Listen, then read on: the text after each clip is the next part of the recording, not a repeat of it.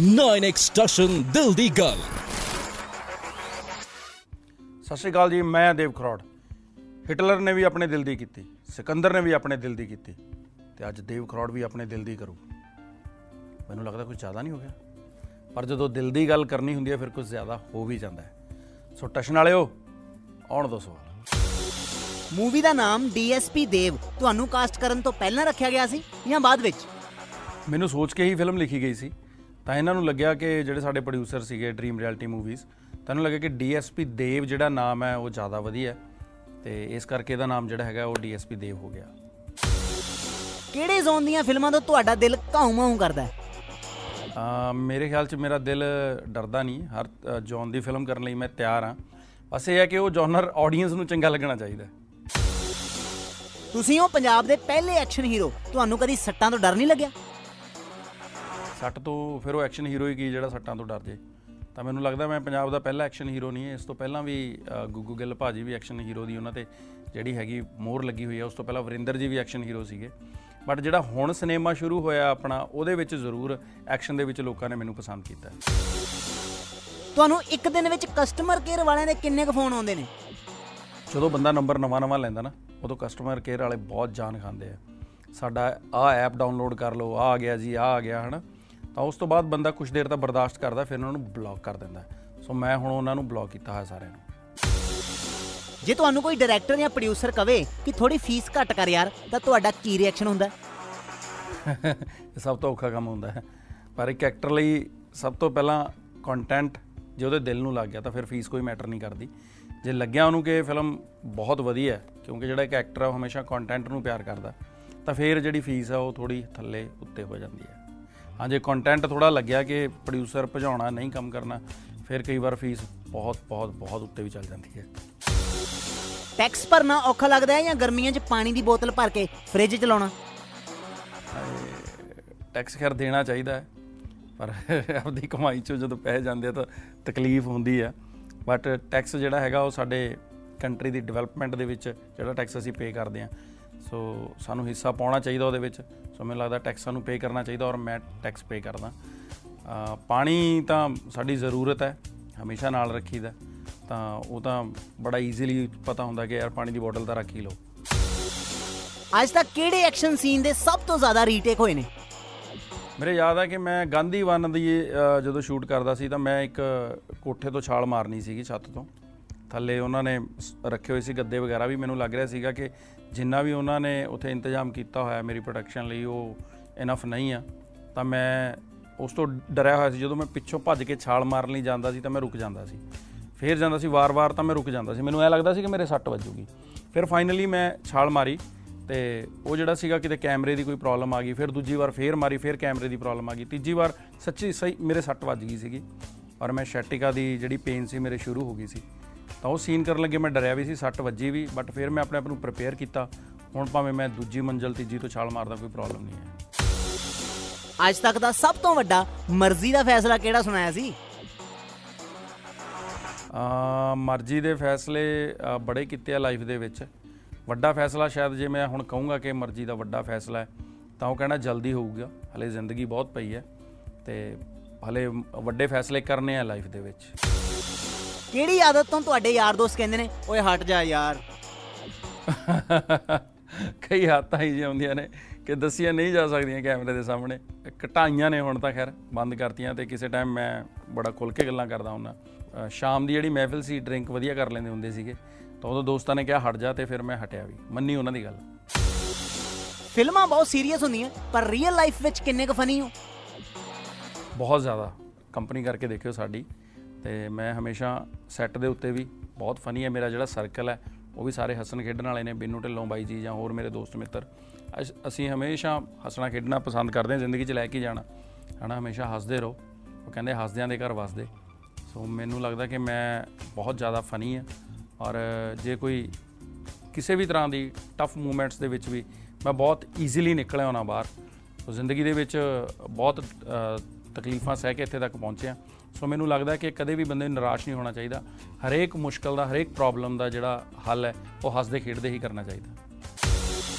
ਤੁਸੀਂ ਬਹੁਤ ਸਾਲ ਸਟਰਗਲ ਕੀਤੀ ਕਦੇ ਐਦਾਂ ਨਹੀਂ ਲੱਗਾ ਕਿ ਬਸ ਯਾਰ ਹੁਣ ਹੋਰ ਨਹੀਂ?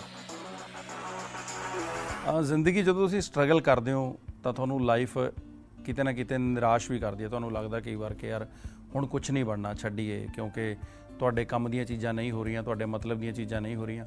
ਬਟ ਇੱਕ ਆਸ ਹੁੰਦੀ ਆ ਉਸ ਵਾਹਿਗੁਰੂ ਦੇ। ਜੇ ਤੁਸੀਂ ਉਸ ਤੋਂ ਮੰਗਦੇ ਹੋ ਕਿ ਅਹ, ਮੈਂ ਮਿਹਨਤ ਕਰੂੰਗਾ ਤੇ ਤੁਹਾਡੇ ਭਰੋਸੇ ਮਿਹਨਤ ਕਰ ਰਹੇ ਆ ਤਾਂ ਜੇ ਉਹਨੂੰ ਜਪਦੇ ਰਹਿੰਦੇ ਹੋ ਤੁਸੀਂ ਅਰਦਾਸਾਂ ਕਰਦੇ ਹੋ ਤਾਂ ਉਹ ਤੁਹਾਡਾ ਹੌਸਲਾ ਨਹੀਂ ਟੁੱਟਣ ਦਿੰਦਾ। ਸ਼ਾਇਦ ਮੇਰੇ ਨਾਲ ਤਾਂ ਇਦਾਂ ਹੀ ਹੋਇਆ। ਅਹ, ਕਈ ਵਾਰ ਦਿਲ ਕੀਤਾ ਵੀ ਕਿ ਪੈਰ ਪਛਾਂ ਮੋੜ ਲਈਏ ਪਰ ਉਹਦੀ ਕਿਰਪਾ ਇੰਨੀ ਕਰਾਈ ਕਿ ਉਹਨੇ ਪਿੱਛੇ ਪੈਰ ਮੋੜਨ ਨਹੀਂ ਦਿੱਤੇ। ਤੁਸੀਂ ਆ ਕਰੈਕਟਰ 'ਚ ਵੜ ਕੇ ਅੱਖਾਂ ਜੀਆਂ ਕਿੱਦਾਂ ਚੜਾ ਲੈਨੇ ਹੋ? ਅੱਖਾਂ ਮੈਨੂੰ ਲੱਗਦਾ ਮੇਰੀਆਂ ਨੈਚੁਰਲ ਇਦਾਂ ਦੀਆਂ ਨੇ ਫਿਰ ਕੁਝ ਕਿਰਦਾਰ ਦੇ ਵਿੱਚ ਜਦੋਂ ਆ ਜਾਂਦਾ ਬੰਦਾ ਸਾਹਮਣੇ ਤਾਂ ਹੋ ਜਾਂਦਾ ਇਹੀ ਐਕਟਰ ਹੁੰਦਾ ਕਿ ਜਿਹੜਾ ਆਪਣੀ ਜਿੱਦਾਂ ਦਾ ਉਹ ਰੀਅਲ ਲਾਈਫ ਦੇ ਵਿੱਚ ਦਿਖਦਾ ਹੈ, ਉਸ ਤੋਂ ਆਪੋਜ਼ਿਟ ਜਦੋਂ ਉਹ ਕੰਮ ਕਰਦਾ ਉਸ ਦੇ ਉਲਟ ਕੰਮ ਕਰਦਾ ਤਾਂ ਉਹੀ ਐਕਟਰ ਹੈ। ਜੇ ਮੈਂ ਅ, ਦੇਵ ਜਿਵੇਂ ਰੀਅਲ ਲਾਈਫ ਦੇ ਆ ਤੇ ਉਹੀ ਪਰਦੇ 'ਚ ਰਵਾਂ ਤਾਂ ਫਿਰ ਮੈਨੂੰ ਲੱਗਦਾ ਕਿ ਮੈਂ ਐਕਟਰ ਨਹੀਂ ਹੈਗਾ। ਮੈਂ ਜਿੱਦਾਂ ਦਾ ਹੈਗਾ ਜ਼ਿੰਦਗੀ 'ਚ ਉਸੇ ਤਰ੍ਹਾਂ ਦਾ ਮੈਂ ਪਰਦੇ ਤੇ। ਤੁਸੀਂ ਪਰਦੇ ਤੇ ਬਿਲਕੁਲ ਕਰੈਕਟਰ ਲੱਗਣੇ ਚਾਹੀਦੇ ਹੋ ਫਿਲਮ ਦੇ। ਤਾਂ ਮੈਨੂੰ ਲੱਗਦਾ ਮੈਂ ਜਿੰਨਾ ਕਿ ਥੀਏਟਰ ਕਰਕੇ ਆਇਆ ਜਿੰਨਾ ਕਿ ਮੈਂ ਉੱਥੋਂ ਸਿੱਖਿਆ ਜਿੰਨਾ ਕਿ ਵਾਹਿਗੁਰੂ ਨੇ ਕਿਰਪਾ ਕੀਤੀ ਤਾਂ ਉਹ ਸਾਰਾ ਕੁਝ ਹੁਣ ਮੈਨੂੰ ਹੈਲਪ ਕਰ ਰਿਹਾ। ਬਾਕੀ ਇਗਰੈਸ਼ਨ ਜਿਹੜਾ ਹੈਗਾ ਉਹ ਇਗਰੈਸ਼ਨ ਅੱਖਾਂ 'ਚ ਹੀ ਹੁੰਦਾ। ਅੱਜ ਤੱਕ ਜਿੰਨੇ ਵੀ ਐਕਸ਼ਨ ਹੀਰੋ ਹੋਏ ਨੇ ਉਹੀ ਹਿੱਟ ਹੋਏ ਨੇ ਜਿਨ੍ਹਾਂ ਦੀਆਂ ਅੱਖਾਂ 'ਚ ਇਗਰੈਸ਼ਨ ਹੈ। ਕਿਹੜੇ ਪ੍ਰੋਜੈਕਟ ਨੂੰ ਲੈ ਕੇ ਤੁਹਾਨੂੰ ਲੱਗਦਾ ਤੁਸੀਂ ਕੁਝ ਜ਼ਿਆਦਾ ਹੀ ਜਜ਼ਬਾਤੀ ਹੋ ਗਏ ਸੀ? ਮੈਨੂੰ ਲੱਗਦਾ ਕਿ ਮੈਂ ਅ, ਡਾਕੂਆਂ ਦਾ ਮੁੰਡਾ ਟਾਈਮ ਬਹੁਤ ਜ਼ਿਆਦਾ ਮਿਹਨਤ ਕੀਤੀ। ਫਿਰ ਬਲੈਕੀਆ ਟਾਈਮ ਮੈਂ ਬਹੁਤ ਜਜ਼ਬਾਤੀ ਰਿਹਾ ਔਰ ਇੱਕ ਇੱਕ ਨਜ਼ਰ ਰੱਖੀ ਕਿਉਂਕਿ ਜਿਹੜੀ ਸਾਡੀ ਅ, ਡਾਕੂਆਂ ਦਾ ਮੁੰਡਾ ਰੁਪਿੰਦਰ ਗਾਂਧੀ ਕਾਕਾ ਜੀ ਜਾਂ ਡੀਐਸਪੀ ਦੇਵ ਇਹ ਸਾਰੀ ਅ, ਸਾਡੀ ਪੁਰਾਣੀ ਟੀਮ ਹੈ ਜਿਨ੍ਹਾਂ ਨਾਲ ਮੈਂ ਸ਼ੁਰੂ ਤੋਂ ਮੇਰੀ ਜਰਨੀ ਸ਼ੁਰੂ ਹੋਈ ਹੈ। ਤਾਂ ਮੈਨੂੰ ਲੱਗਦਾ ਸੀ ਬਲੈਕੀਆ ਦੀ ਜਿਹੜੀ ਟੀਮ ਆ ਉਹ ਨਵੀਂ ਟੀਮ ਹੈ। ਤੇ ਉੱਥੇ ਮੈਂ ਇੱਕ ਇੱਕ ਪਲ ਦੀ ਖਬਰ ਰੱਖਦਾ ਸੀ ਕਿ ਕਿਹੜਾ ਐਕਟਰ ਕੀ ਕਰ ਰਿਹਾ ਡਾਇਲੌਗਸ ਕਿੱਦਾਂ ਨੇ ਕੀ ਸ਼ੂਟ ਹੋ ਰਿਹਾ ਤਾਂ ਇੱਕ ਇੱਕ ਪਲ ਦੀ ਮੇਰੀ ਨਜ਼ਰ ਰਹਿੰਦੀ ਸੀ ਔਰ ਮੈਂ ਬਹੁਤ ਜਜ਼ਬਾਤੀ ਸੀ ਉਸ ਫਿਲਮ ਨੂੰ ਲੈ ਕੇ ਹੋਇਆ ਜ਼ਰੂਰ ਹੋਇਆ। ਔਰ ਕਿਉਂਕਿ ਜਦੋਂ ਤੁਸੀਂ ਕਿਸੇ ਨਵੇਂ ਸੈਟਅਪ 'ਚ ਕੰਮ ਕਰਦੇ ਹੋ ਤਾਂ ਤੁਹਾਨੂੰ ਖੁਦ ਨੂੰ ਵੀ ਇੱਕ ਨਜ਼ਰ ਰੱਖਣੀ ਚਾਹੀਦੀ ਆ ਹਰੇਕ ਐਕਟਰ ਨੂੰ ਵੀ। ਤੇ ਕਿਉਂਕਿ ਪੈਸ਼ਨ ਹੈ ਮੇਰਾ ਸੋ ਮੈਨੂੰ ਲੱਗਦਾ ਸੀ ਕਿ ਬਲੈਕੀ ਵਾਲੀ ਮੈਂ ਬਹੁਤ ਜਜ਼ਬਾਤੀ ਹੋਇਆ। ਤੁਹਾਡੀਆਂ ਫੀਮੇਲ ਕੋ-ਸਟਾਰਸ ਤੁਹਾਡੇ ਕੋਲੋਂ ਸੈੱਟ ਤੇ ਡਰਦੀਆਂ ਨੇ? ਹਾਂ ਕੋਈ ਨਹੀਂ ਡਰਦੀ ਸੀ ਸਗੋਂ ਅਸੀਂ ਬਹੁਤ ਰਲ ਮਿਲ ਕੇ ਰਹਿੰਦੇ ਸੈੱਟ ਦੇ ਉੱਤੇ।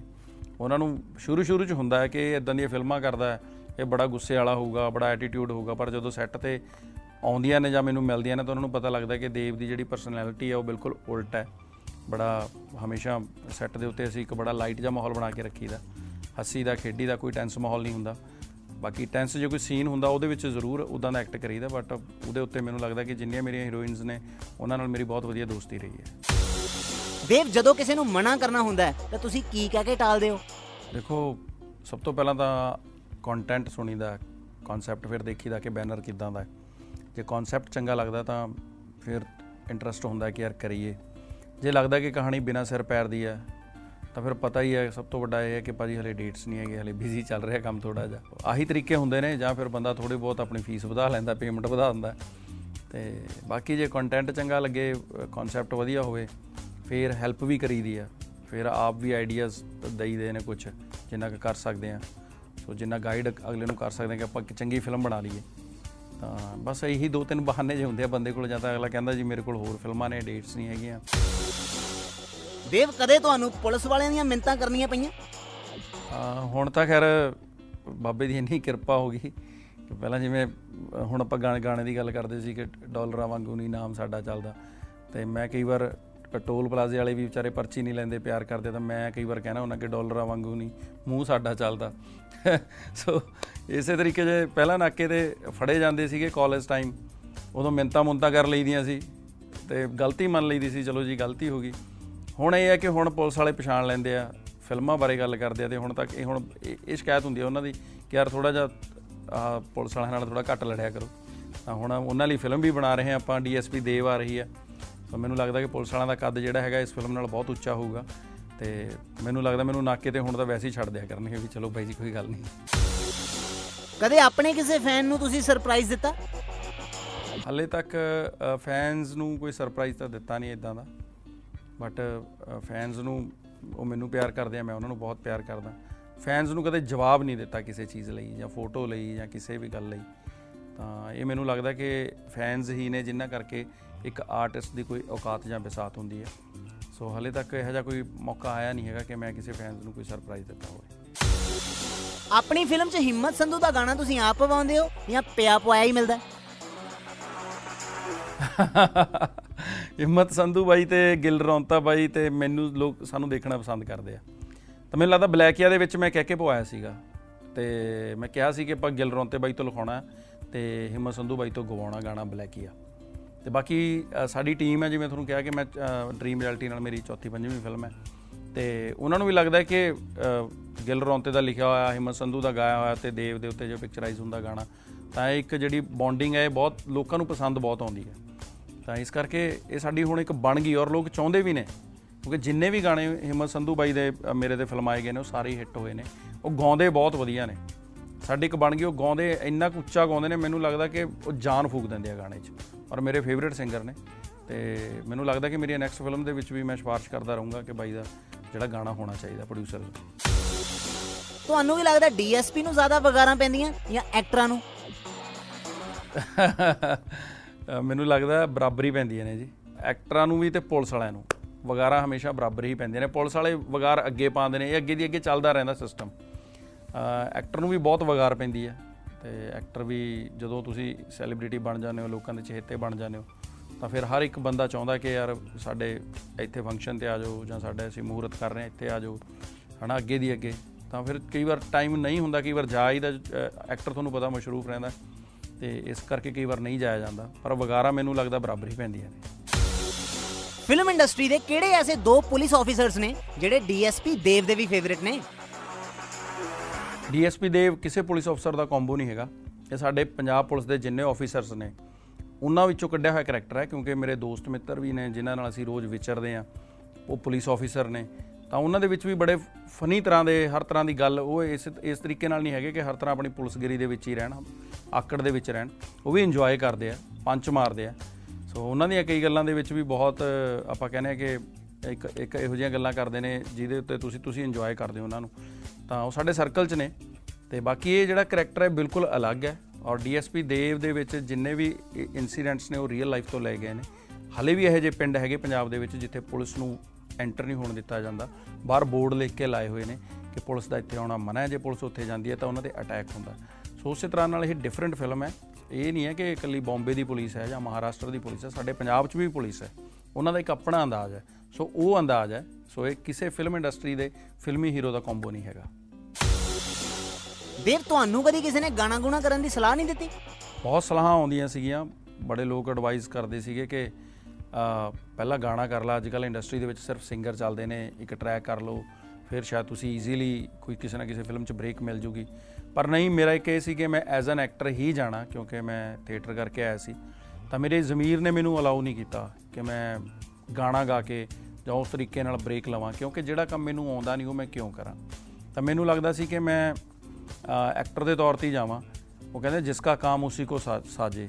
ਸੋ ਜਿਹੜਾ ਬੰਦਾ ਅ, ਗਾਉਣਾ ਜਾਣਦਾ ਹੈ, ਉਹ ਗਾਉਂਦਾ ਵਧੀਆ ਹੈ। ਸ਼ਾਇਦ ਮੈਂ ਅ, ਸ਼ੁਰੂ ਤੋਂ ਸੋਚਿਆ ਸੀ ਕਿ ਮੈਂ ਐਕਟਰ ਬਣਨਾ ਪਰ ਮੈਂ ਇਸ ਗੱਲ ਨੂੰ ਆਪਣੇ ਅੰਦਰ ਧਾਰਿਆ ਕਿ ਮੈਂ ਸਿਰਫ ਆਪਣੇ ਜਿਹੜਾ ਐਕਟਿੰਗ ਦਾ ਹੁਨਰ ਹੈ ਉਹਦੇ ਜ਼ਰੀਏ ਹੀ ਅੱਗੇ ਵਧਣਾ। ਡਾਲਰ ਗਾਣੇ ਤੋਂ ਬਾਅਦ ਦੇਵ ਤੇ ਸਿੱਧੂ ਦੀ ਜੋੜੀ ਦੁਬਾਰਾ ਦੇਖਣ ਨੂੰ ਮਿਲੂਗੀ? ਅ, ਬਿਲਕੁਲ ਕੱਲ ਦਾ ਫਿਊਚਰ ਦਾ ਕੁਝ ਨਹੀਂ ਪਤਾ ਹੁੰਦਾ। ਵਾਹਿਗੁਰੂ ਦੇ ਹੱਥ ਹੈ ਜ਼ਰੂਰ ਕਦੇ ਅਸੀਂ ਇਕੱਠੇ ਕੰਮ ਕਰਾਂਗੇ ਫੇਰ ਦੁਬਾਰਾ। ਤੇ ਬਾਈ ਵਧੀਆ ਗਾਉਂਦੇ ਨੇ।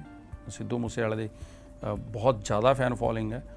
ਔਰ ਡਾਲਰ ਗਾਣਾ ਮੇਰੇ ਖਿਆਲ ਦੇ ਵਿੱਚ ਬਹੁਤ ਜ਼ਿਆਦਾ ਹਿੱਟ ਹੋਇਆ। ਤੇ ਉਹਨੇ ਫਿਲਮ ਨੂੰ ਵੀ ਬਹੁਤ ਜ਼ਿਆਦਾ ਸਪੋਰਟ ਕੀਤਾ। ਜੇ ਕਦੇ ਫਿਊਚਰ ਦੇ ਵਿੱਚ ਮੌਕਾ ਮਿਲਿਆ ਤਾਂ ਮੈਂ ਜ਼ਰੂਰ ਕੰਮ ਕਰਨਾ ਚਾਹੂੰਗਾ ਦੁਬਾਰਾ।